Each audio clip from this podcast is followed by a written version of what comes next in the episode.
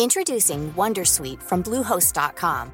Website creation is hard, but now with Bluehost, you can answer a few simple questions about your business and get a unique WordPress website or store right away. From there, you can customize your design, colors, and content.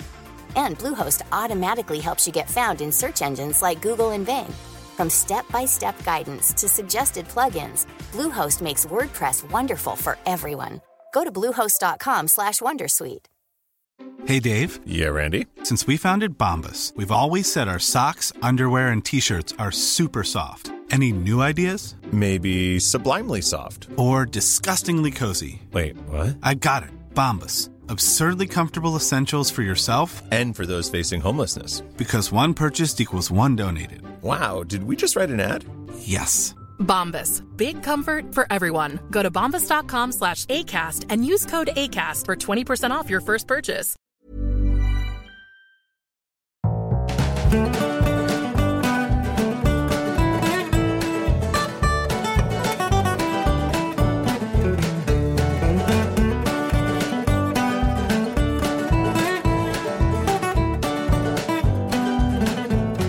Hej och välkomna till eh, 3x20 En eh, podd om mer än bara hockey. Och vart är vi idag Jörgen? Vi är på Malmö Arena. Eh, Och vi har en otroligt spännande gäst idag. Ingen mindre än eh, Mr Madhawk. Välkommen! Tack så mycket. Johan Svensson egentligen. Ja, precis. Det, så heter jag ju faktiskt. Men fler kanske också känner till dig som Mr Madhawk. Ja, så är det ju säkert. Så är det säkert. Fast det blir kanske lite mer Johan Svensson nu så jag börjar på Expressen. Är det väl lite mer åt det hållet. De försöker lägga fram mig lite mer som Johan Svensson. Är det ett medvetet tänk att komma ifrån och inte vara så kopplad till, till Malmö Redhawks då eller? Eh, Det tror jag nog att de tänker. Att, eh, att man ska vara så neutral som möjligt. Det är, alltså Mr Maddock, det blir väldigt, väldigt Malmö-anpassat. Eh, Det är liksom en, ett gammalt alias så att säga egentligen. Men ändå någonting som jag tycker ska leva kvar. Man ska liksom aldrig glömma vem man är liksom någonstans. Men innan vi gräver in i, i din nuvarande roll eh, med, med bloggen och dess framgång och Expressen och allt det där. Så vi måste gå tillbaka. Eh, Vem är, vem är egentligen Johan Svensson? En helt vanlig Malmökille, hur nu en vanlig Malmökille är. Eh, ja, Du, du är född i Malmö? Jag är född i Malmö. Mm. Jag är född och uppväxt eh, mitt inne i stan eh, vid Karoli-kvarteren. Ehm, och Gått i skolan, eh, skötte min skola väldigt bra första åren, i alla fall fram till högstadiet. Eh, Om man nu får gå så långt fram direkt här. Så, Absolut. Eh, fram till högstadiet så var jag nästan till exemplarisk i skolan skulle jag säga. Aldrig en sjukdag, ingenting. Eh, gjorde vad jag skulle liksom. Inget stökigt, ingenting. Utan bara en exemplarisk skolelev liksom. Eh, uppväxt med min mamma, bara med min mamma. Eh, min pappa har jag inte haft kontakt med på 25 år. Eh, min pappa har för övrigt spanskt ursprung. Det är inte så många som vet. Nej. jag heter ju Svensson i efternamn, det är mammas efternamn.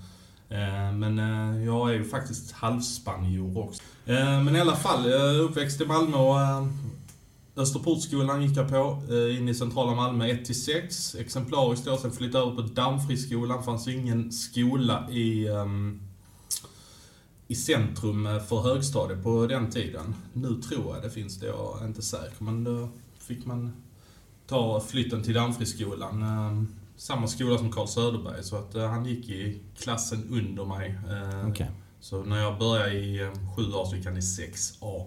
Vi hade ju samma lärare fram, alltså hela högstadiet hade vi i alla fall. Ehm, Men där blev det, där började liksom hockeyintresset eskalera.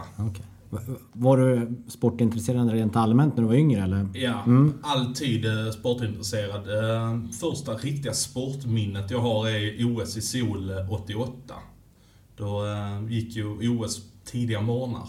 Eh, Så att det, det är det första liksom, sportminnet jag kan referera till sådär som jag har ett minne av att jag har börjat titta på sport. Och någonstans där så, efter det så har det bara varit sport. Och det är i, i stort sett fotboll och eh, hockey för hela slanten.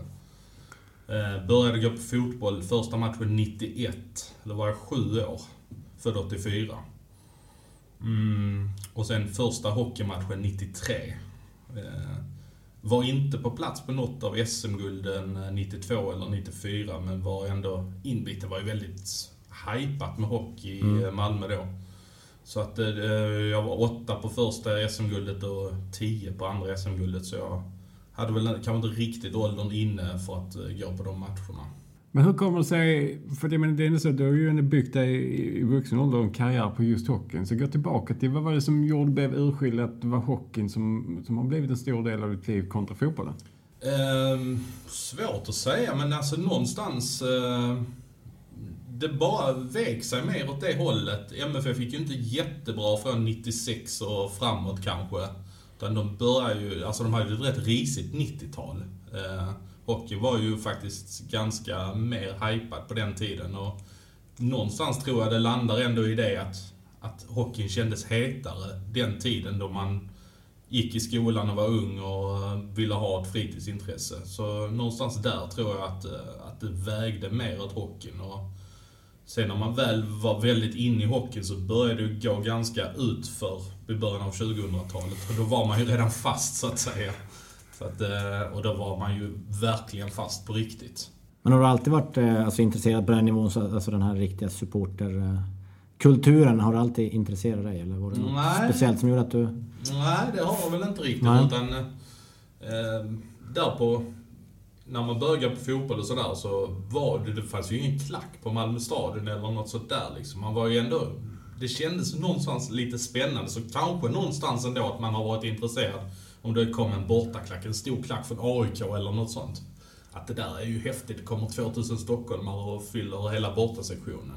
Det är lite fascinerande när du säger det just med, med MFF. Det är ju mitt minne också av Malmö, det här med stämning och så. Att fotbollen... Alla idag tar ju det här stämningen som är på Swedbank för givet. Att det alltid har varit så. Att det alltid funnits den här enorma klacken och den enorma stämningen. Men mitt minne av när jag spelade hockey i Malmö var ju att fotbollen var ju enormt tråkig. Dels var ju stadion var ju som grå jättebetongkoloss. Och så var det knappt en människa. Det var ju absolut ingen som höll igång på läktaren eller så som det är idag. Så, att, så att det är ju lite roligt att... Folk har nog glömt bort den tiden och förträngt den att så här, de, ja, att så här har alltid varit i Malmö. Och då var det ändå en klack när du kom till Malmö 98. Ja, uh, och tittar man bara fyra, fem år tillbaka från det så var det ju ingen klack överhuvudtaget. Uh, så då hade det ju nästan börjat växa men ändå är det jättelite jämfört med vad det är idag. Ja. Just, just med tanke man tänker på hockeyn här, att det finns ju ändå en möjlighet att bygga upp en, en supporterkultur och en klack om man nu mm. lyckas, om man har rätt personer som är på plats. Men hur kom det sig att du drog igång dina, dina vänner? Fanns det redan en klack i Malmö när ni vart... Jo, men det fanns det. Eh, jag var ju...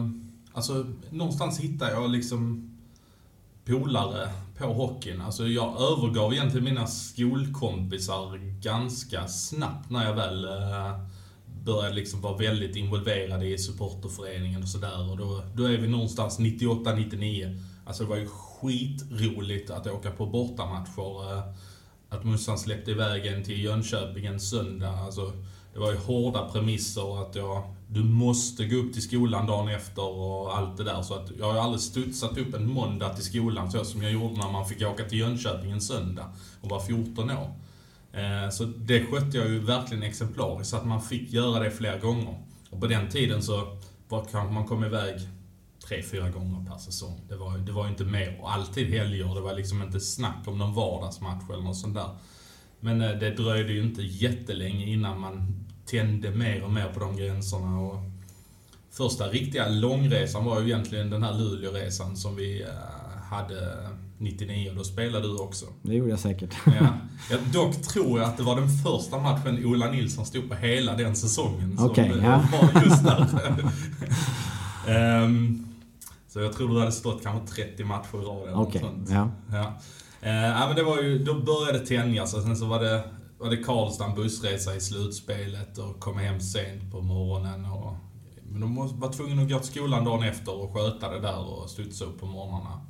Och sen blev det ju bara mer och mer och mer. Och när man väl hade börjat tänja på gränserna, då kunde man åka till Linköping en torsdag. Och då blev det gränsen. Alltså, det flyttades väldigt snabbt fram, de där gränserna. Och så det, var då skolan också började spåra ur lite grann. Att eh, 8, 9 någonting. Att från att man hade varit exemplariskt och, och skött sig och eh, varit på plats, aldrig sjukanmält sig eller någonting. Så kom det lite sådana grejer för att man var trött och lite sådana där. Dock i smyg utan att, att morsan visste om att man kanske sjukade sig för att gå hem och lägga sig när hon hade gått till jobbet och sådär för att man var så trött och sliten efter sådana grejer. Så att eh, efter det så bara eskalerade det egentligen. Vad är det som lockar med, med supporterkulturen? Jag tänker man offrar ändå ganska mycket. Alltså sitta på buss till Luleå och få titta på en match som man inte vet hur den kommer att gå. Det kanske kommer gå åt, gå åt skogen och sen åka hela vägen tillbaka. Vad är, det som lockar? Är det gemenskapen eller? Ja, jag skulle säga. Är det mer det än, än själva laget? Ja, Mm. alltså eh, Micke Johansson, Micke Polis, Just det, eh, gammal ja. välkänd supporterprofil. Han sa ju alltid en bortaresa är ju tre perioder. Det är ju ditresan, matchen och hemresan. Och då är ju hemresan i särklass tråkigast alltså. Det är, alltså hemresan, då vill man bara hem oftast. Eh, Men just uppresan, förväntningarna. Bara det här lugnet, alla är bara harmoniska, förväntansfulla. Eh, inga krav på någonting utan man bara sitter och har det bra liksom. Eh, och det behöver inte nödvändigtvis vara att man sitter och knäpper några öl och sådär, för det gjorde inte jag när, i början när jag åkte, utan det var ju det var ju nyktert för min del och sen så var det andra som var fulla. Det var lite spännande att det var äldre som spårade ur lite och gjorde oväntade grejer. Och man stannade till på rastplatser och någon skulle av och bada mitt i vintern. Och lite sådana, alltså det blev spännande grejer för när man var 15-16 år. Så det lockade ganska mycket och sen var man ju liksom inne i det. Så, ja, vem kan göra den galnaste grejen? Och det skulle vara shorts i Luleå när det var 20 minusgrader. Och, ja, mycket galna upptåg. Hur är det, har man kontakt med de andra eh, supporterföreningarna? Jag tänker inom hockeyn, det känns som det är lite mer att man man känner varandra mer än om man slåss kanske, som det är i fotbollen. Ja, exakt. Ja, men, jo, men så är det. Förutom Rögle då kanske. Men... Ja, jo men det, så är det. det. Första gången man åkte så, när man åkte till Jönköping så var det ju mm, dricka öl och sådär i, eh, i Northbanks lokal i eh, Jönköping. Och det, då var det väl rätt vanligt, men nu tror jag inte det är speciellt vanligt att man träffas innan sådär. Eh, och då kändes det ju bara, nu ska vi visa Black Arm med alla de här bråkstakarna att, eh, att det går att, att träffas under ordnade former och ha kul. Och sen så ser vi matchen och gapar lite mot varandra där och sen åker vi hem liksom. Det var bara före matchen. Men jag tror inte det förekommer jättemycket idag. Utan att veta exakt, men jag, Mm. jag, jag, tror inte det. Men eh, det förekommer definitivt inte speciellt mycket slagsmål och sådär. Det har det väl egentligen aldrig gjort inom hockeyn. Nej. Det finns väl lite små grejer som... Ja, det är ju Stockholm, Djurgården, AIK då möjligtvis. Att det kan vara stökigt. Ja. Men då är det mer fotbollsrelaterat kanske egentligen. Ja, jag kan ju tänka mig att Leksand och Brynäs eh, kanske inte tycker om varandra jättemycket. Nej. Det, det dyker upp små falanger på sina håll liksom. Men det, Jag har aldrig haft någon rädsla att gå på en hockeymatch. Men när passionerat intresse började åka på bortamatcherna, leva hela supporterkulturen, leva i den gemenskapen. När var du, kan du peka på någon gång, för du har ju ett enormt kunnande eh, och eh, vet inte hur många matcher du har sett de sista åren, du skrev något inlägg om det. Men när var det du själv kände att, att, att ditt intresse verkligen så här djupgrundat fördjupade sig? Eh, Från att vara en del av ett kollektiv och en gemenskap till att det var verkligen produkten eller hockeyn som var verkligen en essens i ditt sökande. Eftersom jag är datumnörd också så eh, kan du få det datumet på stående fot. Gärna. Exakt när det var. 22 mars 2001. Samma dag som jag hoppade av skolan på gymnasiet. Då kände jag att eh, det, här, det här har liksom inga gränser. Utan det var på en, en minibussresa till Karlstad i slutspelet. Eh, vad var det då? Match fyra var det va? Ehm, eh, Lund med 2-1 i matcher. Eh, På den tiden spelade man ju slutspel. eh, Det var det dubbelmatch borta, fyran och femman. Så att det kändes ju rätt hopplöst. Hade förlorat hemmamatchen där eh, innan så eh, man var ju tvungen att eh, dra två bortamatcher i Karlstad mot ett starkt Färjestad med Wallin och alla de här som kom upp då. Så att eh, då sjukanmälde jag mig i skolan och eh, på väg i minibussen, då hade det liksom eskalerat åt det hållet. Så att eh, jag, jag pallar inte gå till skolan, jag ringer och säger att jag är sjuk nu. Eh, satt i minibussen och gjorde det. Och, eh, då, alltså, man, tände på gränser, man skulle göra det ena galna grejen efter den andra. Så jag sjukanmälde mig och sa liksom rakt av till, till den man sjukanmälde sig, jag har slutspelsfeber så jag... Eh, jag kommer inte. Jag minns inte vad människan sa på andra sidan linjen, men jag tror inte det blev någon reaktion. Jag tror inte han eller hon hörde vad jag, vad jag sa, utan hörde nog bara att jag hade feber eller något sånt. Men jag sa verkligen, jag har slutspelsfeber, jag, jag kommer inte till skolan. Och från den dagen, det var den dagen jag hoppade av skolan, för jag kom inte tillbaka. Och det var i första ring på gymnasiet. Vad sa din mamma? Nej, alltså, det, det lät ju... Um, det lät ju så hemma när jag kom hem att alltså, jag känner inte att jag har gått rätt linje. Jag gick livsmedelslinjen på Värnhemsskolan i Malmö, eller Jörgen Kock-gymnasiet eh, hette det då, eller heter jag vet inte om det gör det nu. Eh, men gamla Värnhemsskolan. Ehm, så sa jag att nej, jag har inte valt rätt linje. Jag vill nog börja om lite grann. Hon hade ju märkt att man hade missat lite skola och lite sådär. Ehm, hon hade ju, alltså jag hade ju um, tappat CSN-stödet en månad också där uh, på grund av att jag hade för mycket ogiltig frånvaro också. Så att uh, hon hade liksom märkt åt vilket håll det var. Hon hade märkt att jag inte riktigt gick in för skolan. Hon var ju ändå någonstans van vid att, ja men jag har ju skött i alla år liksom. Förutom då sista åren på högstadiet kanske, men vilket hon inte hade märkt riktigt. Men hon märkte kanske det först i uh, ettan på gymnasiet och så då sa hon att, eh, ja men välj en annan linje, du kanske har bättre möjlighet att söka det. Så jag började en praktik på, ehm, på Malmborgs gamla Fokus eh, vid Lugnet eh, i Malmö. Så gick jag en praktik där hela den terminen ut. Ehm, vilket då, då sa studievägledaren sa att ja, men du har bra möjligheter att komma in på en annan linje. Så då sökte jag handelslinjen, kom in på den, började skolan eh, på hösten där och var med på uppropet. Sen visade inte jag mig där och de ringde efter en månad. Var, eh, var tar du vägen någonstans? Ja, då fick hon reda på det och blev så vansinnig som en mamma kan bli liksom. Fan, har du inte gått till skolan för på en månad? Det var 17 september som mm. de ringer och då har man liksom gått i skolan sen runt 20 augusti brukar man kanske börja skolan. Så har det nästan gått en månad. Ja, men jag får gå dit. Så 17 gick jag dit då. Eh, satte mig på en mattelektion. Dagen efter så är det Södertälje-Malmö. Premiären av SHL. Eh, jag går på den mattelektionen. och säger att jag ska till tandläkaren. Sen eh, visade jag mig till skolan efter det. Sen, sen körde jag med helt raka kort hemma att det blir inte mer. Det, det, jag klarar inte av skolan mer. Jag, jag var helt bränd i skolan. Jag löser det på något annat sätt. Eh, jag hade som väl är pengar för att jag, ehm, jag hade sommarjobbat eh, på Bo 01 som ett jäkla svin på en kafeteria där. Hade alltså jobbat 220 timmar i månaden. Eh, från egentligen maj fram till september. Så att jag, jag hade ju väldigt mycket pengar så att jag, jag klarade mig. Alltså normalt sett är ju ett CSN-stöd 950 i månaden var det då, eller 850 till och med.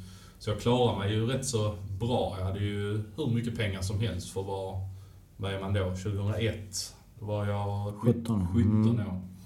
Så, och det, så nej, nu ska jag, jag ska inte göra någonting på hela hösten utan jag får se vad jag tar vägen. Jag söker jobb och så siktar jag kanske på att ta mig in någonstans eh, längs vägen här. Eh, kanske hitta något extra knäck till jul eller något sånt som kanske kan ta mig vidare och visa mig från min goda sida.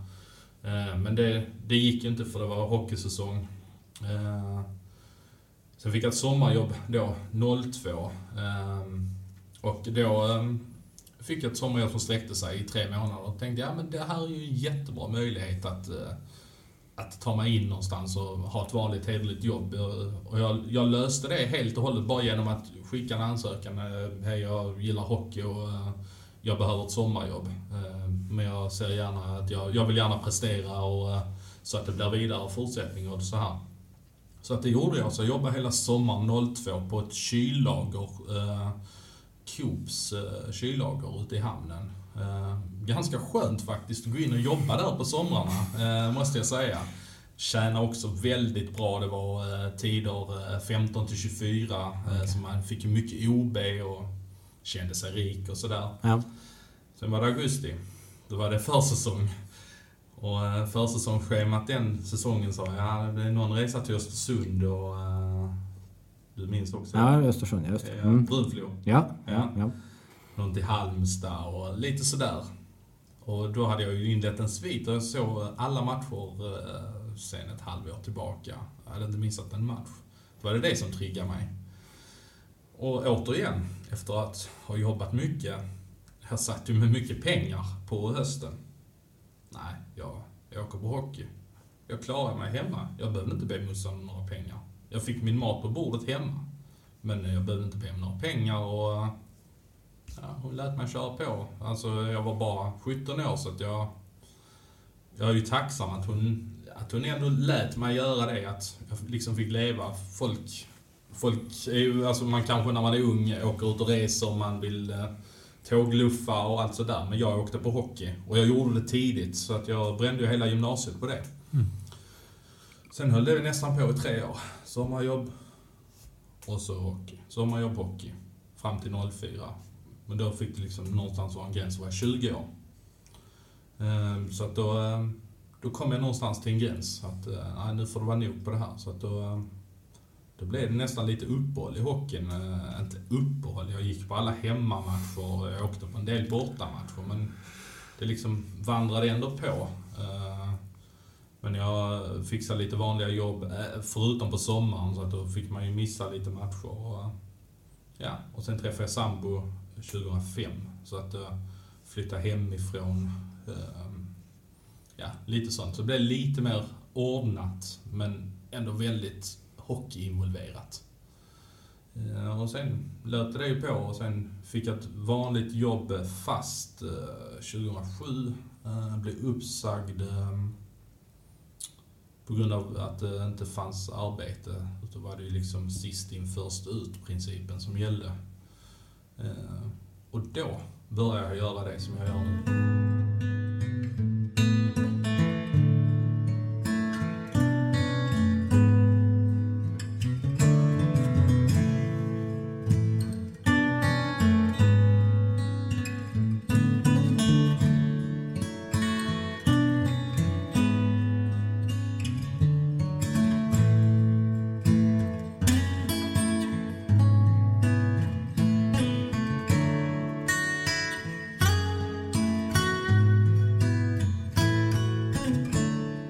Hade du gjort någonting innan? Visst skrev du lite på...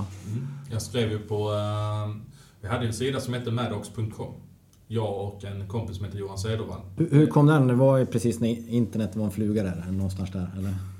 På 01 till 04. Ja. Så det var ju också en eh, driv, driven grej liksom. Vart, vart kom det ifrån? För då fanns det ju inte... Då var ju internet var ju ganska nytt på den tiden. Alla, hade inte, alla hade ju inte internet till att börja med. Nej, exakt. Eh, Och det var ju inte så snabbt. Och, Nej, Nej det, eh, det var ju, kändes ju väldigt nytt och fräscht det vi gjorde. Att vi la upp bilder från eh, resorna. Så att, eh, då stod man med en 36-rulles kamera, gick hem till en polare och skannade bilderna. Och det blev väldigt nytt och fräscht. Oh, de här är ju liksom... Så då gjorde man sig lite namn på nätet. Det, det var jag och så Cedervall då. Och så, det var många andra som, eller inte många andra, men det var en del andra som, som idag huserar på nätet, som har byggt upp stora sidor. Johan Nilsson som eh, driver eliteprospects.com. Han var också igång på den tiden, tidigt ute på nätet. Eh, tänkte man, vad ska han med den här sidan? Det finns ju hockeydb.com liksom för spelarsbaser. Mm. Men han har ju ändå byggt upp någonting bra. Men fokus var där, det var inte så mycket på laget och spelet. Nej, det var mer supporterrelaterat. Ja, Mm. men ändå lite lagfokus. Ja. Eh, Vi ville ändå komma lite närmare spelarna. Jag minns någon försäsongsturnering när vi var i Boden. Du var också på den. Det var jag säkert, ja. Ja. Mm. Då började vi, ah, men ska vi inte göra lite spelarprofiler, ta lite egna bilder, ställa lite egna häftiga frågor och sådär. Ja. Liksom. Så gick vi ett varv. Stod vi på läktaren först och sen efter matchen så stod vi och intervjuade spelare. Och någonstans där så kanske man ändå födde någonting, att man kanske gjorde något unikt och det blev väldigt trafikerat på sidan.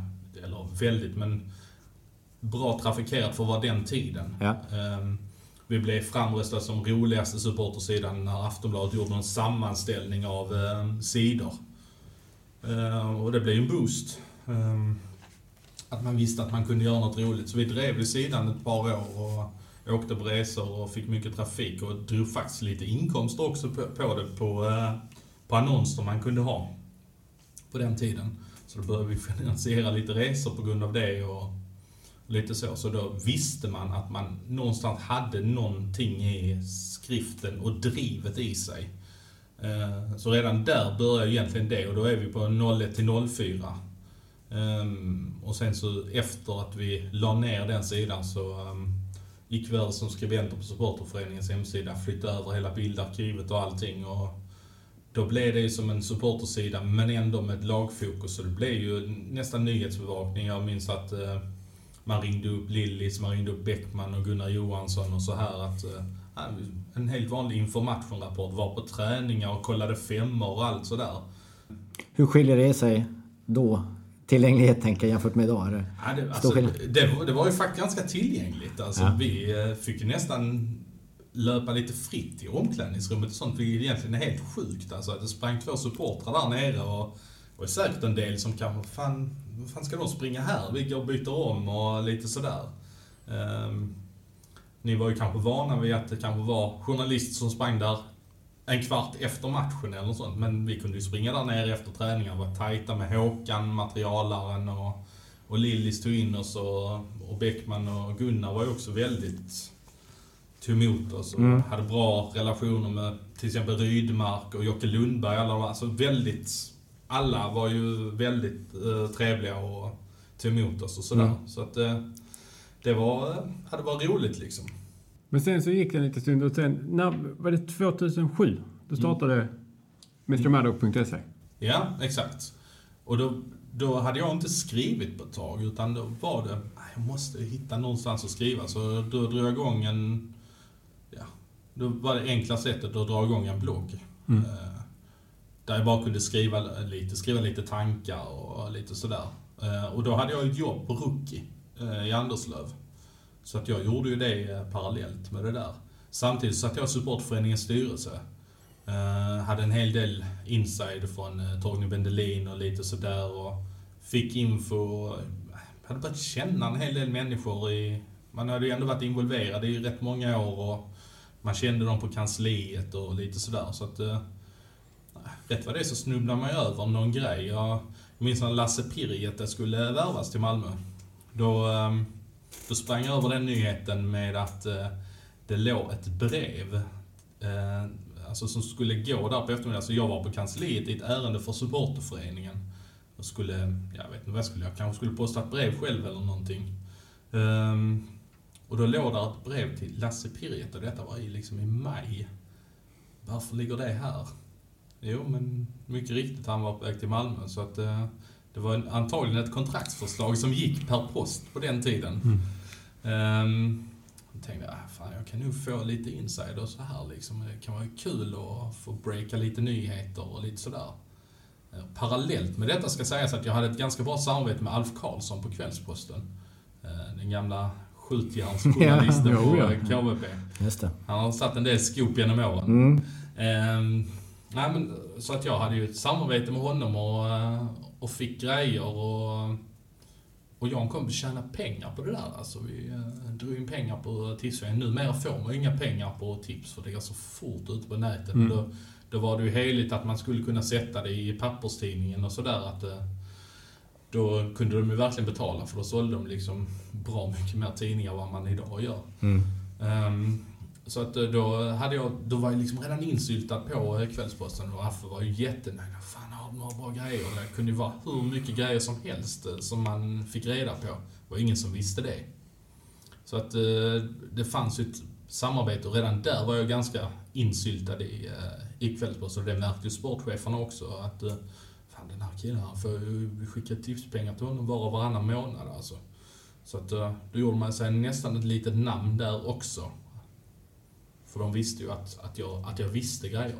Men vad var det som lockade? Var det den här eh, lite vara först med grejerna eller var det att skriva eller vad var det som, som triggade dig? För någonting gjorde ju att du, du kände att det här, den här kvällstidningsgrejen ja, triggade dig lite eller? Jo men det triggade lite och sen att det är cash också. Ja, såklart. Alltså, så att det, kunde ju dimpa ner en, en, en 2000 extra och så satt man på en månadslön på 20 000 före skatt. Det är ju rätt goa pengar som bara kan dyka in sådär en månad. Så att det, det var det och att jag fan jag, jag, är, jag är nästan bättre än den som, den som faktiskt ska gräva fram grejerna. Att jag, jag är ju duktigare på att gräva fram nyheter än den som faktiskt ska göra det. Mm. Nästan allting som stod kring Redox och det var en del annat också. Det är jag som har dragit fram grejerna. Och det fick jag ju egentligen tack vare att jag hade förtroende och lite sådär. Och, Mm. Men hur togs det emot, tänker jag, i Redox? Jag vet, var det inte lite... Någon jo. tränare som det blev lite så stökigt med, eller? Om jag inte minns helt fel. Jo, alltså eh, Bendelin och eh, Bobo. Bobo var det, just det. Mm.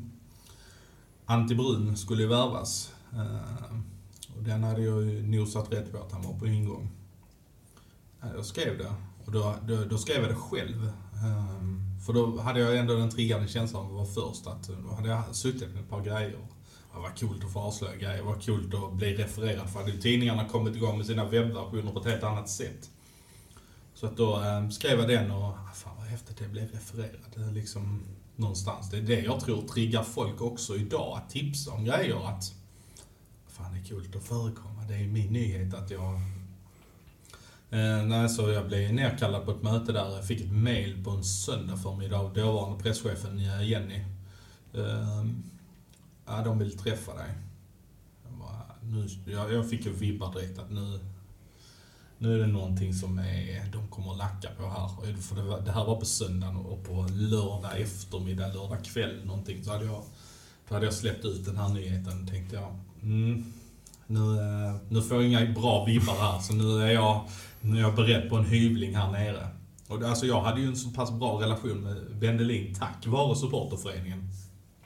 Men det var inte på det sättet som jag hade fått reda på Antibrun i det här fallet. Så att eh, jag tror att de bara var nyfikna på att Fan har du fått reda på det här liksom? Det, det är inte bra att det kommer ut. Så att de slängde ju upp uh, nyheten och printat ut på ett A4-papper.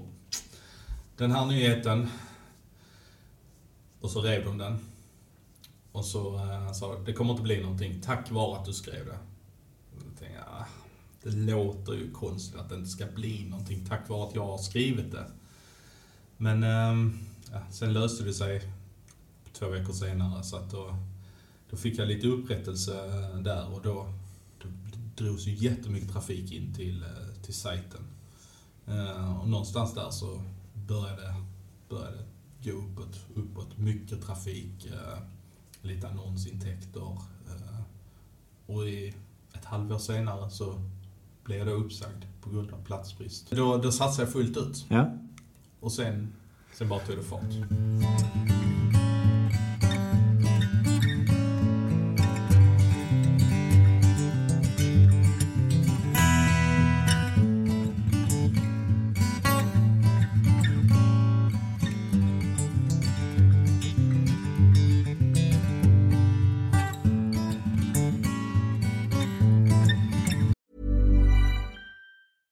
Introducing Wondersuite from Bluehost.com. Website creation is hard, but now with Bluehost, you can answer a few simple questions about your business and get a unique WordPress website or store right away.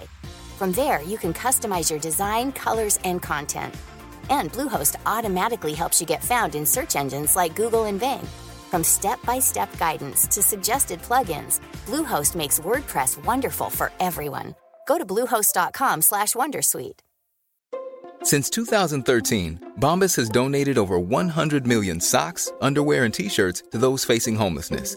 If we counted those on air, this ad would last over 1,157 days. But if we counted the time it takes to make a donation possible, it would take just a few clicks. Because every time you make a purchase, Bombas donates an item to someone who needs it.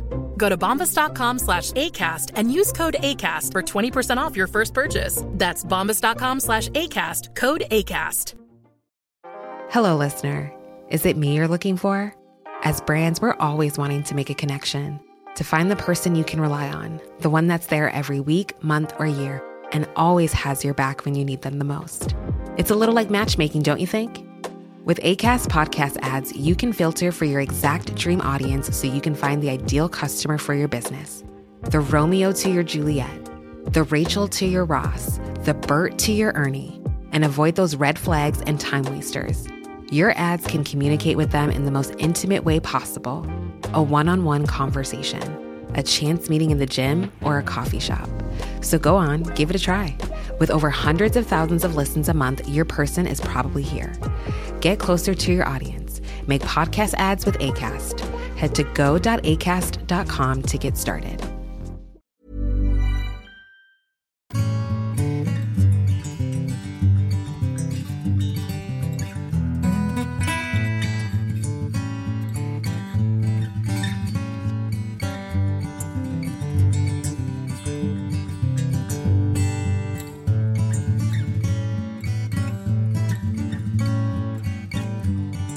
Finns det någon, förutom eh, att du breakade nyheten med, med Antibrun, men finns det någon när du väl sen satte dig ner och sa att nu ska jag göra detta? Du har tackat nej till, eller sagt upp a-kassan och känner du själv, finns det någon speciell händelse eller specifik händelse när du verkligen ger forumet med Maddock.se 100% fokus och känner att där, nu tog jag nästa nivå? Ja, alltså det skulle jag nästan säga att det blir då sommaren efter där, eh, 2009 att eh, första NHL-övergången, eh, mitt i sommaren, från ingenstans, så får jag tips om att Rickard Wallin ska gå till Toronto. Eh, får reda på det ett par dagar innan jag släpper det. Stämmer nu detta och sådär. Ringde till lite folk och som väl är på den tiden så då kunde man ringa rätt fritt liksom utan att det läckte till typ Aftonbladet eller Expressen då så att de fick reda på det. För det var inte så noga för dem att vara först ut med det. De prioriterade sin printupplaga rätt hårt. Så att man hade ju alltid ett dygn på sig i och med att du låg på nätet och de skulle ut i sin tidning dagen efter. Eh, så att man kunde fråga runt rätt fritt och börja knyta lite kontakter med agenter, ehm, släktingar till spelare, klubbledare, tveka inte att ringa och säga att jag, kommer härifrån och Jo men det känner vi till och sådär. Eh, kunde då eh, agenter och klubbledare säga att jo men tycker du du gör ett spännande jobb och sådär. De, de tyckte det var lite coolt sådär. Det blev ännu mer boost. Eh, så någonstans där när jag lyckas breaka den Rickard Wallin-övergången till Toronto, mitt i sommaren, från ingenstans, så... Då... Eh...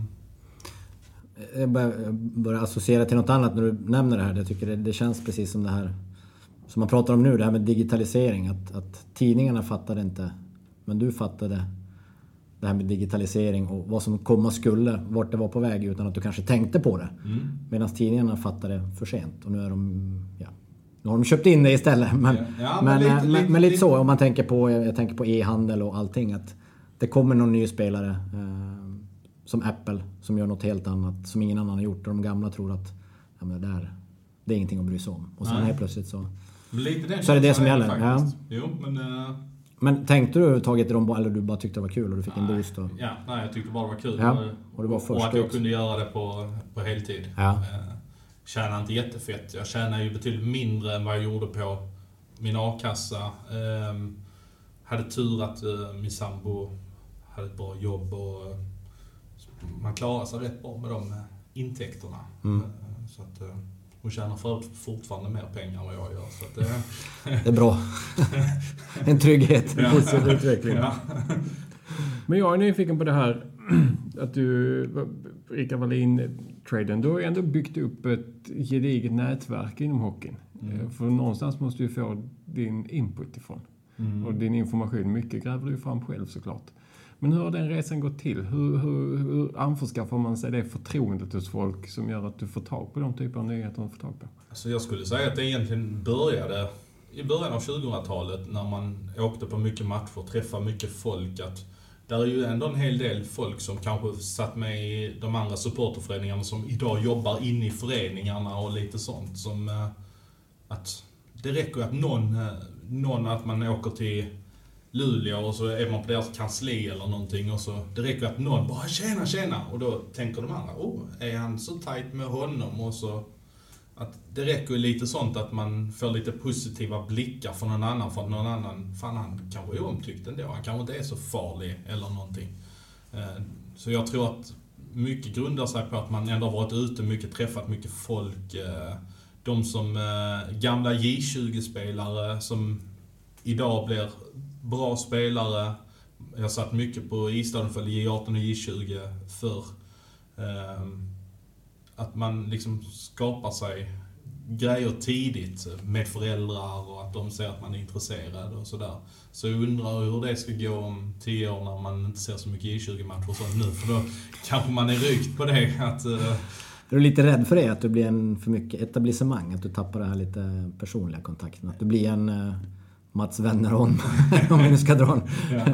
ah, alltså, jo, men det, det kan jag säkert tänka mig. Men någonstans så är jag ändå ute så pass mycket. Och, eh, jag tror att jag har väldigt nytta av att jag gör eh, en poddresa med sportchefer inför eh, säsongerna. Får ett personligt möte i ganska avslappnad stil utan att jag ska ringa. Hej, ni har gjort klart med den här spelaren, kommentar på det. Det blir ju inte på det sättet. Så att det är avslappnade... Man behöver inte alltid gräva nyhet för att man ska träffa någon. Man kan ju faktiskt träffa någon och bara dricka en kopp kaffe och snacka lite skit och sen så har du skapat dig någonting och så kanske man smyger med då när man träffar någon helt förutsättningslöst. Ja, vad fan, du kan väl ringa när du har någon nyhet. Så det, det har ju faktiskt hänt att, det, att det är klubbledare, spelare själva. Eh, du, jag lovar ju dig att jag, att jag skulle säga när jag är klar för någonting. Här är, här är nyheten. Så att det, lite sådana grejer har man ju byggt upp och det är ju väldigt tacksamt för det, det är ju minimalt med jobb. Då är ju jobbet i princip att skriva texten. Men det är ju en fantastisk resa i förhållande till att gå som du har gjort eh, från inbiten fan och supportkulturen och arbetet in egentligen i, i de dolda korridorerna och byggt upp det förtroendet. Mm. För det är mycket det det handlar om också kan jag tänka mig. För dig i din roll om att man har ett förtroendekapital. Mm. Eh, att, och en viss fingertoppskänsla för att bibehålla de relationer du har byggt upp. Jag kan mycket väl tänka mig, eller gissningsvis tänka mig att du kan få information till dig men du kan också se konsekvensen av att om jag släpper den här informationen just nu, då kanske skaderiskhanteringen blir alldeles för stor. Så det väljer att hålla på den just nu. Exakt. Det är, Tills... det, är, det är mycket grejer man måste bränna så att säga för att du tar för stora risker helt enkelt eh, genom att släppa ut det. Utan mm. du måste ju nästan vänta på ett OK från källorna. Sen kan, alltså det är alltid ett övervägande och man ska överväga. Alltså många källor idag är ju faktiskt ganska rädda för att de, eh, för att de ska bli påkomna och lite sådär. Eh, men det, oftast är det så att så fort tre, fyra stycken vet om det, då sätts det ju i spridning mm. rätt fort att om jag ska bara berätta det för en polare. Man, man har ju ett behov lite grann av att jag ska berätta det för en person bara. Så att det, men vissa är ju, klarar ju av att vara väldigt tajta. Mm. Din gamla kollega Björn Hellkvist är ju fantastisk på att tror bara han berättade för sin fru. Alltså, jag tror knappt han berättade för sina barn. Alltså, kanske berättade för sina barn eh, dagen det ska presenteras. Nu ska vi flytta till Övik. Eh. Så att, eh, det var faktiskt roligt att jag lyckades breaka när Björn skulle till Malmö. Den var ja. ju den var lite rolig. Det visste nog du före mig tror jag. ja, var det du anställd som målvaktstränare då också? ja, precis. Jag kom in samtidigt som Björn till, till Malmö. Ja. Utan att jag egentligen kände Björn alls. Jag hade nog aldrig träffat honom innan det. Det var första gången på presskonferensen till och med vi träffades. Oj! Mm. Ja, och nu känner ni varandra rätt bra. Nu känner vi varandra väldigt bra. Så det var, var roligt.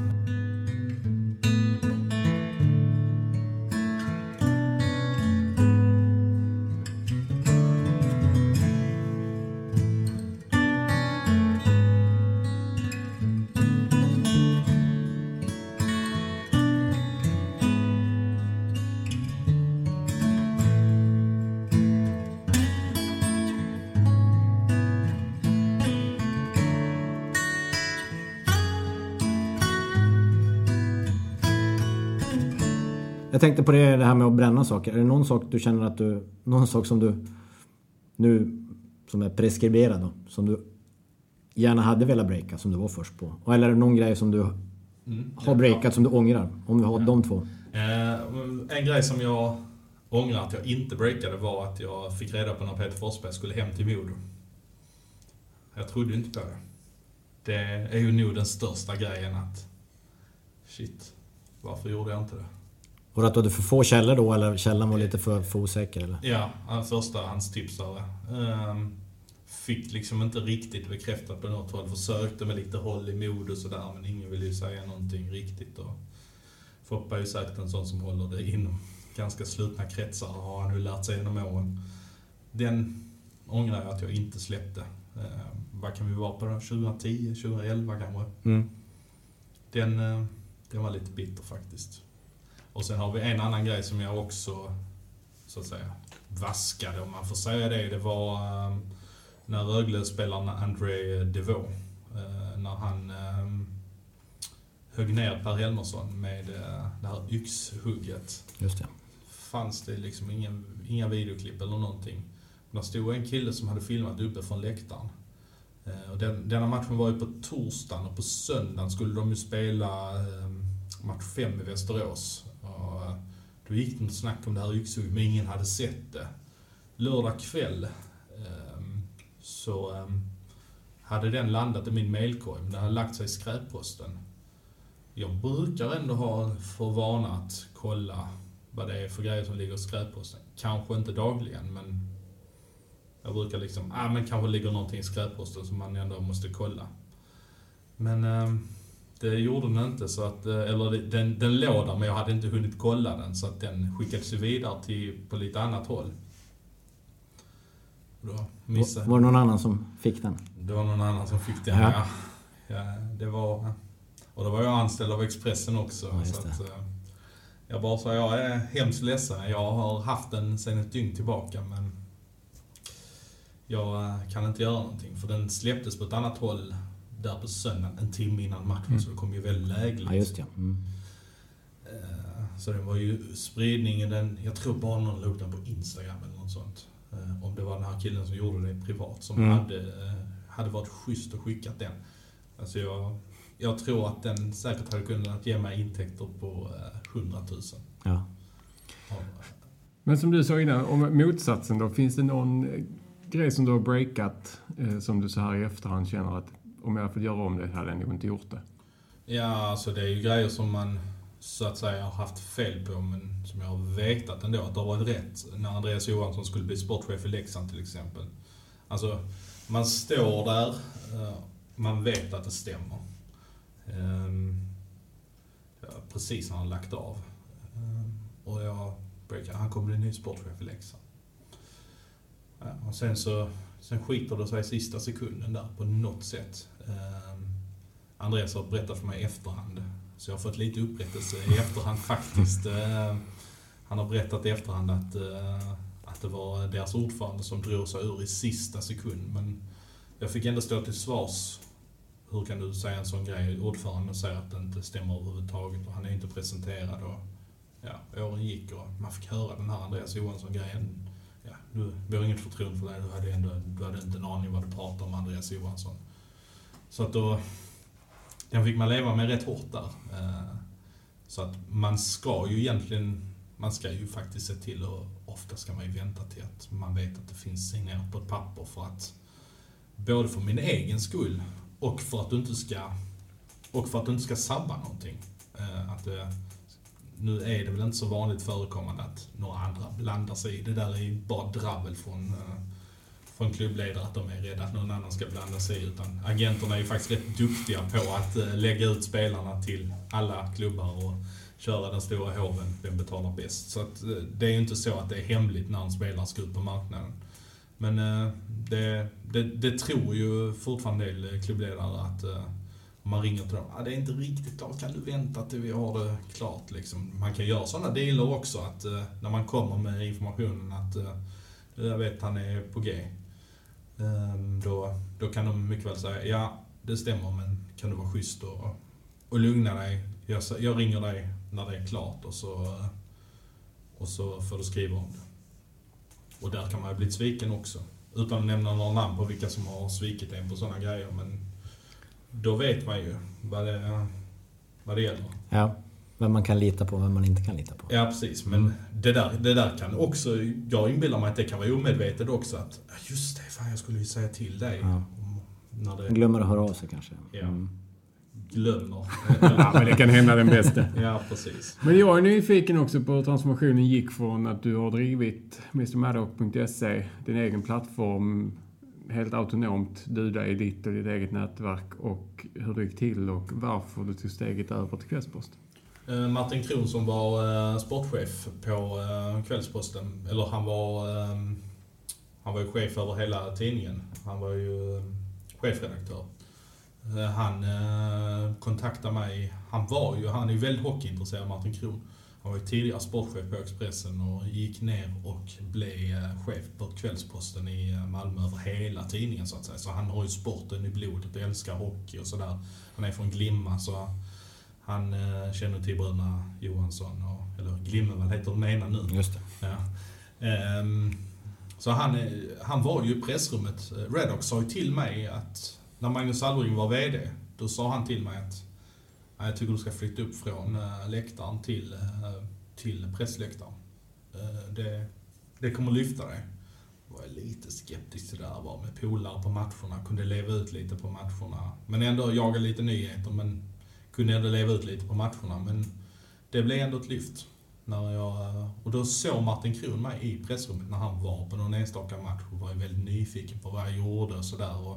Då tog han in mig eh, en säsong och skrev skriva lite tyckare i tidningen. Eh, väldigt, väldigt enkelt att en panel, att man ställde fyra frågor så fick panelen svara på de frågorna så fick jag en liten summa för det varje gång jag ställde upp på det. Det blev en bra grej för dem i tidningen att ha någon som tyckte till så att säga. Framförallt kring Redox matcher då. Så att då, ehm, då tog han in mig, efter, efter att jag gjort det ett år så tog han in mig, eh, då skulle de, då bestämde de sig, nej vi ska över allting för de var så intresserade av trafiken. Då började ju digitala komma upp för tidningarna. Då är vi på 2013.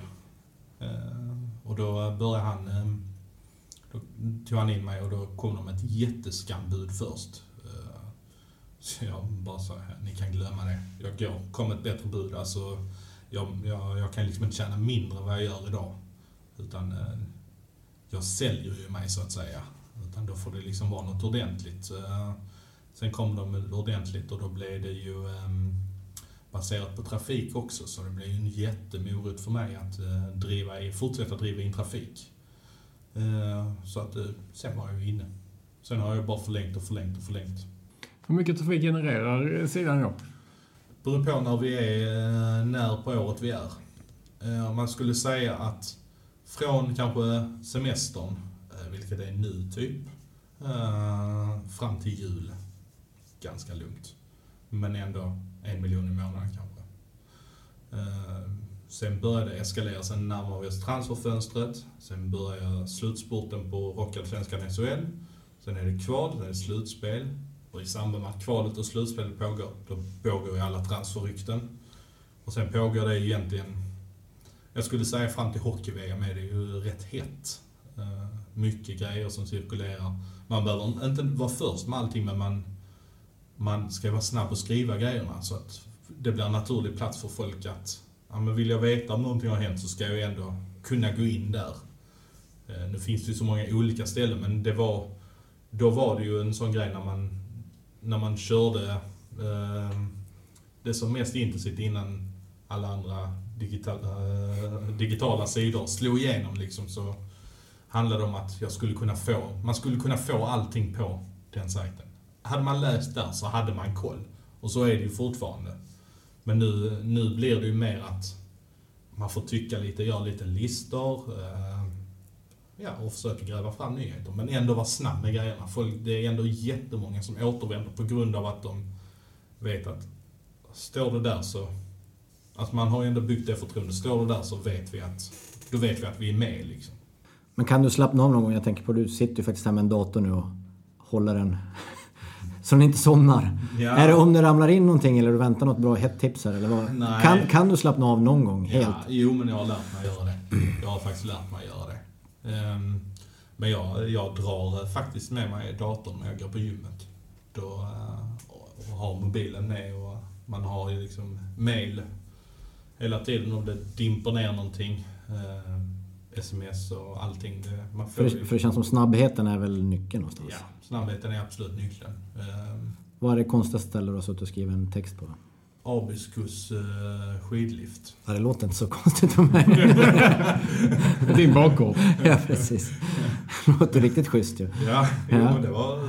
Eller det var kanske inte riktigt i liften. Nej, nej, det, var, det var uppe på... Eh, Nåliga berget ja. ja, Mm. precis. Ja. Ja. Ja, men det var ju en trevlig utsikt att sitta där och skriva det. Det var när eh, Cale Mullerath blev klar för Luleå, så satt jag där uppe och skrev den nyheten. Jag hade faktiskt semester, men eh, då eh, fick jag tips och jag hade ju datorn med i bilen, så ja, men jag tar med den upp där. Jag skulle bara upp och fika och känna på utsikten, så att då... Det fanns täckning. Ja, det fanns täckning, ja. alltså frågan är om det till och med fanns wifi uppe på... eh, Kanske det till och med. Ja, Så att det, det var väl ett trevligt ställe. ja verkligen. Ja, för mig som, eh, som Kirunabo så är det ju riktigt bra. Och sen att det var en Luleå-nyhet också är lite så. Ja, exakt. Ja, Eh, Allting föll igenom väldigt bra Precis. där. Så att, eh, där är, det skulle jag nog säga att det är det konstiga stället. Men Ja. annars är det ju mycket sitta och skriva i gator. Eh, till och med suttit på eh, flyg och gjort det. Och flygvärdinnan har sagt nu måste du slå igen datorn. Så har man fått göra det. Jag, har ju skickat ut grejer när flyget är på landningsbanan. Då har jag fått fortsätta på mobilen och sen så bara snabbt som tusan stänga igen den. För att det är ju ändå rätt allvarligt att sitta med mobilen igång på landningar och starter av ett flyg. Att, eh, det bör man ju faktiskt ta på allvar om vi ska vara helt ärliga. Men för att börja summera det här lite grann så... eh, Som du sa innan, du har ju stenkoll på datum och eh, din kronologiska ordning i din egen hockeyresa. Men finns det något specifikt hockeyminne som du har som sticker ut från någonting annat? Vad, vad är ditt hockeyklimax? Alltså jag tycker ändå att uppgången från ehm, första gången Malmö trillade ur SHL eller elitserien. Den, hela den kvalserien, alltså helt fantastisk. Med, när de hade Wahlberg, Mattiasson, Jussi, Kalle Söderberg, Moravec och de här. Jag tycker hela den kvalserien var fantastisk. Eh, det var Malmö och Skellefteå som eh, gick upp det året. Eh, Skellefteå hade möjlighet att stänga kvalserien i omgång åtta. Tar ledningen med 1-0. Sen vänder Malmö till 1-2 i första perioden. Tänker, man, "Åh, tar de bara detta så behöver de faktiskt bara slå Leksand i hemmamatchen efter omgång 9. Så är det klart. Och de håller ut eh, till, ehm, och vinner matchen med 1-2. Så det blev inget firande i Skellefteå den kvällen. Så Skellefteå fick ju vänta till eh, matchen efter då. Så att både Malmö och Skellefteå gick upp i omgång 9. Skellefteå borta mot Bofors, Malmö hemma mot Leksand. Eh, Det var eh, magiskt.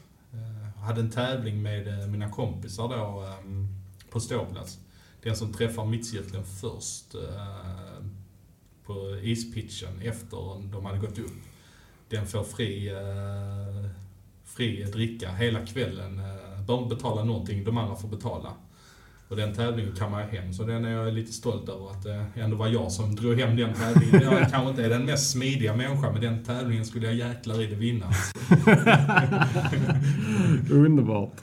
Jag, jag har en eh, grej här. Det har ju varit mycket diskussioner nu. eh, Vi kommer in på hockeyn, SHL.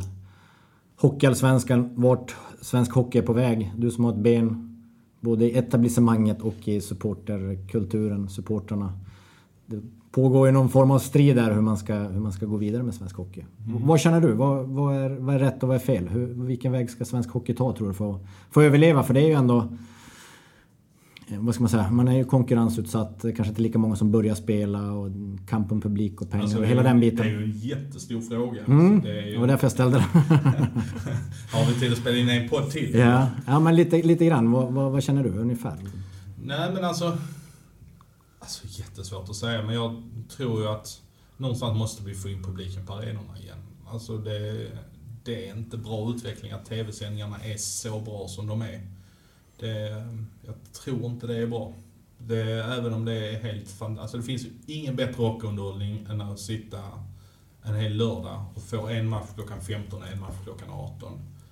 Folk är så satans lata. Folk måste ut på arenorna igen. Så Simon måste på något sätt inse den verkligheten. Och, eh, alltså de som går på arenorna måste på något sätt premieras mer och få in ungdomslagen och gå på matcherna och se A-lagsspelarna. Det, alltså det är den stora nyckelfrågan för mig, att intresset måste, man måste vara ute på arenorna. fotbollen har lyckats med det. I en mycket sämre liga ska sägas. Så lyckas ju fotbollen ändå få in folket på arenorna. Och det är enormt viktigt. Och sen eh, att få folk att spela hockey, det är jättesvårt att säga. Det, det är ju det finns ju, jag vet inte om det är en myt eller om det är sanning, men det är ju ganska dyrt att spela hockey. Eh, det, det är inte lika dyrt att få sin son eller dotter bara börja spela lite fotboll. Eh, men det kanske är bra att, att tjejhockeyn satsas lite mer här i Malmö nu. Att nu ska vi försöka ta nästa kliv med tjejhockeyn och kanske få flickor att börja spela hockey också så det blir lite bredare. Men är det det som är hockeyns problem? Att man har blivit lite för smal? Fotbollen känns det som att den har blivit mer kreddig. Alltså att folk som är... Eh, och inte... invandrare går ju på... Alltså, ja, den delen också. Precis. Alltså, där är så mycket invandrare i, ja, i Malmö och storstäderna så att man måste ju få dem att börja spela hockey också. Eh, och då, då kanske det blir en ekonomisk fråga. Då kanske man måste fixa någonting. Man kanske måste vara beredd att lägga mer pengar för att få dem att spela hockey, eh, kanske inte behöver betala för de dyra utrustningarna och sånt. Man kanske behöver lägga pengar på att det inte ska behöva vara så dyrt för, eh, för en invandrare som kanske kommer från jobbiga förhållanden och sådär, att de ska kunna spela hockey. Eh, och då tror jag man kan få in vilken familj som helst och börja göra det. Eh, precis som en fotbollsträning. Att det krävs inte så mycket. Du behöver ett par fotbollsskor, ett par benskydd, ett par strumpor. Sen är du redo att spela fotboll. Eh, att man, man har grejer som kanske lever vidare i arv och man kanske lägger pengar mer på att, att faktiskt eh, få barn och ungdomar att spela hockey. Men är det klubbarna som har, har missat den här, eller blivit för giriga? Att man har sett de här TV-pengarna och sen har man inte insett att det kommer att bita en i i svansen om vi återgår till det här med SHL och, och TV. Och... Så kan det ju vara, men eh, det... Alltså jag tror ju att det ställs... Det, det, är faktiskt positivt att det ställs lite krav att du ska lägga pengar på eh, exempelvis eh, flickor. och jag, jag vet inte om det finns krav att du ska lägga en viss del på ungdomar och att du ska göra vissa satsningar och vissa sociala projekt. Du ska synas ute mycket. Där är Redox jätteduktiga tycker jag med Tobiasregistret, Barncancerfonden, eh, de besöker sjukhus. Eh, alltså sånt är enormt viktigt. Alltså, de framstående spelarna måste lägga tid på det. det är, du måste synas med det där. Att du, att du skickar ut rätt signaler, att du är på sjukhus och spelar lite innebandy med sjuka barn och lite sådär. Det är enormt viktigt tror jag. Jag har en till fråga när det gäller SHL. Vem är SHLs bästa sportchef? Svår fråga. Eh, bästa sportchef rent kontaktmässigt med mig eller skickligast? Uh, både och kan vi väl ta det. Jag tycker Henrik Evertsson är skickligast. Han, uh, han gör... Um, alltså nu är det lätt att säga det eftersom Växjö är mästare, men han har så jäkla bra koll. Uh, och han, han har rätt strategi. Han plockar inte spelare från konkurrenter när de har blivit duktiga, utan han hittar dem tidigare. Eh, han skulle nog inte blanda sig på till exempel eh, Aaron Aron Palushaj som gick till Örebro. Utan han hittar honom tidigare. Han är duktig på att hitta överblivna. Andrew Calof hade kanske haft en dålig säsong i Skellefteå och tog honom till sig. Han visste att det fanns någon. Han är duktig på att se, att få eh, ja, valuta för sina pengar. Det tycker jag han är extremt duktig på. Och det är därför att som Växjö har lyckats över tid. Och det är ju ingen slump att, uh, att Everson har varit sportchef hela den tiden. Det var till och med han som lånade dig kanske en gång Ja, han var min målvaktstränare i Växjö. Ja. Och andra tränare. Ja, exakt. Så att det började väl där någonstans. Fick han en bra, bra grund där. Ja. bygga, bygga sin sportchefskarriär. Ja. Har du någon aning vad, vad som gör dem så bra? Har, har du grävt i det någonting? Eller? Nej, jag tror bara att han har, har lärt sig under alla åren. Han har varit varit med länge och lärt sig av kanske tidigare misstag och lite sådär och blivit successivt bättre. Alltså han är ju den sportchef som har suttit längst. Så att det, jag tror inte det är någon slump att den som har suttit längst är bäst. Nej, där kan man dra ett lika med tecken som jag tycker, jag menar hockey är en ganska eh, omsättnings utifrån sett är omsättningskåt bransch. Att du kräver extremt snabba resultat och får du inte snabba resultat så byggs det ju om inte bara på spelarnivå men på tränarnivå eh, väldigt, väldigt fort. Och precis som det du är inne på i förhållande till kontinuitet över tid. Eh, titta på Skellefteås resa, hur de gjorde och hur Växjö har byggt över tid och dra parallellerna till andra stora idrottsdynastier som United under Ferguson-eran. Är det så att hockeyn på grund av den utmaning den står inför att locka publik till arenorna kräver, det är en sån hög, ett högt krav på resultat och underhållning idag. Så att lyckas du inte prestera det på kort tid, eh, finns det en underliggande känsla av frustration att vi måste byta komponenter för att nå det resultatet. Vad tror du? Ja, men så tror jag det. Men det, alltså, det är nog inte bara hockeyn som har det problemet. Det är ju bara att se, det blir panik i MFF så fort det går lite dåligt i någon månad. Vi ska vara en vinnarförening, men man, alltså, samma lag vinner ju inte alltid. Man kanske måste lära sig att det kommer downperioder och du kanske inte vinner alla matcher hela tiden. Utan, ja, man, kanske, man måste bygga på det man tror på någonstans. Och, och gör man inte det över tid så har man inte testat grejen riktigt. Utan, eh, jag tror till exempel Malmö är ju på rätt väg. Att de har byggt in en helt annan träningskultur, bra fysträning och verkligen sätter ett system som de tror på och gör spelare bättre, vilket den har varit en självklarhet i Malmö långt ifrån eh, tidigare. Så att det, det är viktigt att, eh, att man sätter någonting man tror på. Och nu, nu vet man ju att när Malmö plockar in någonting som kanske är lite sämre på pappret så vet man ju att det finns en ganska stor chans att spelaren i fråga blir bättre. De har lyckats hitta någonting där. Hur känner du själv då? Hur kommer du utvecklas? Vad kommer hända? Kommer det bli, kommer det bli nästa Mats Wennerholm eller vad, vad, är, vad, vad är målet? Vad, vad, ser du framför dig i din roll? Ja, alltså, det är svårt att säga men eh, alltså, jag tror inte jag siktar på att ta någon TV-roll utan jag, jag, behör, jag har inget behov av att stå i rampljuset utan jag, jag, jag nästan, man får inte vara nöjd utan man vill ju hela tiden utvecklas. Men eh, vad det är, det, det vet jag inte riktigt men... Uh... Har du någon känsla, vart går alltså, nyhetsbevakningen av sport sådär, vart, vart är vi på väg? Som vi pratade om innan det här med digitalisering och vad, vad är nästa steg så att säga? Alltså, det är väldigt mycket TV även ute på tidningarna. Alltså, ja. Mycket på uppstuds och... Uh, alltså det gäller, det gäller att man är påkopplad. Uh, och sen så tror jag också att uh, någonting som jag då har blivit duktigare på genom åren, det gäller att koppla av när du gör det liksom. Det, det, jag försöker ta någon dag i veckan, framförallt på helgerna, försöker jag att... Nej, jag kanske skriver någonting på förmiddagen men sen får det vara slut för dagen. Om det inte blixtrar till med någonting.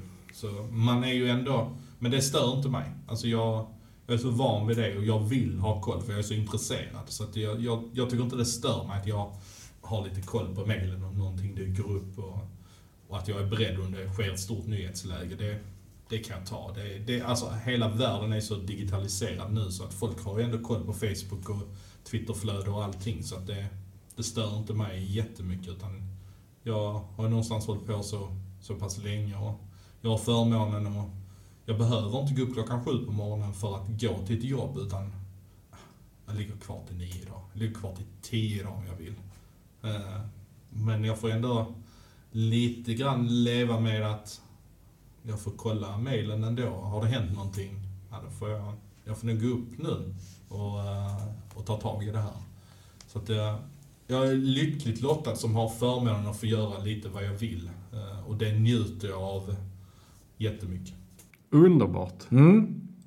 Vilka slutord. Syns att du hade med ett proffs att göra. Ja, verkligen. Så vet hur man avslutar. Ja, men eh, ödmjukast yttersta stort tack för att du eh, kunde tänka dig vara med. Ja, det var, det varit kul. otroligt roligt att lyssna på din resa. Ja. Ehm, och jag tror den kan inspirera många. Eh, framförallt på ett entreprenörskap. Att våga följa någonting man är passionerad för och inte bara göra som, som skolboken säger. rent ut sagt. och, nej, det ska bli extremt roligt att följa dig på din fortsatta resa. Mm. Säger en trogen läsare i alla fall. Ja. Stort tack för att du kom Johan. Riktigt kul. Tack så mycket. Lycka till. Tack. tack. Ha det gott alla.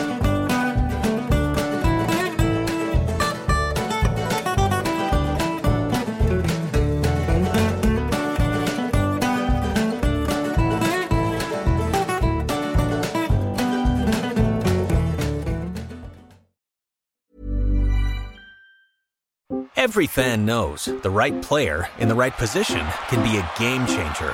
Put LifeLock between your identity and identity thieves to monitor and alert you to threats you could miss. Plus, with a U.S.-based restoration specialist on your team, you won't have to face drained accounts, fraudulent loans, or other losses from identity theft alone. All backed by the LifeLock Million Dollar Protection Package. Change the game on identity theft. Save up to 25% your first year at LifeLock.com slash aware. Hello, listener. Is it me you're looking for?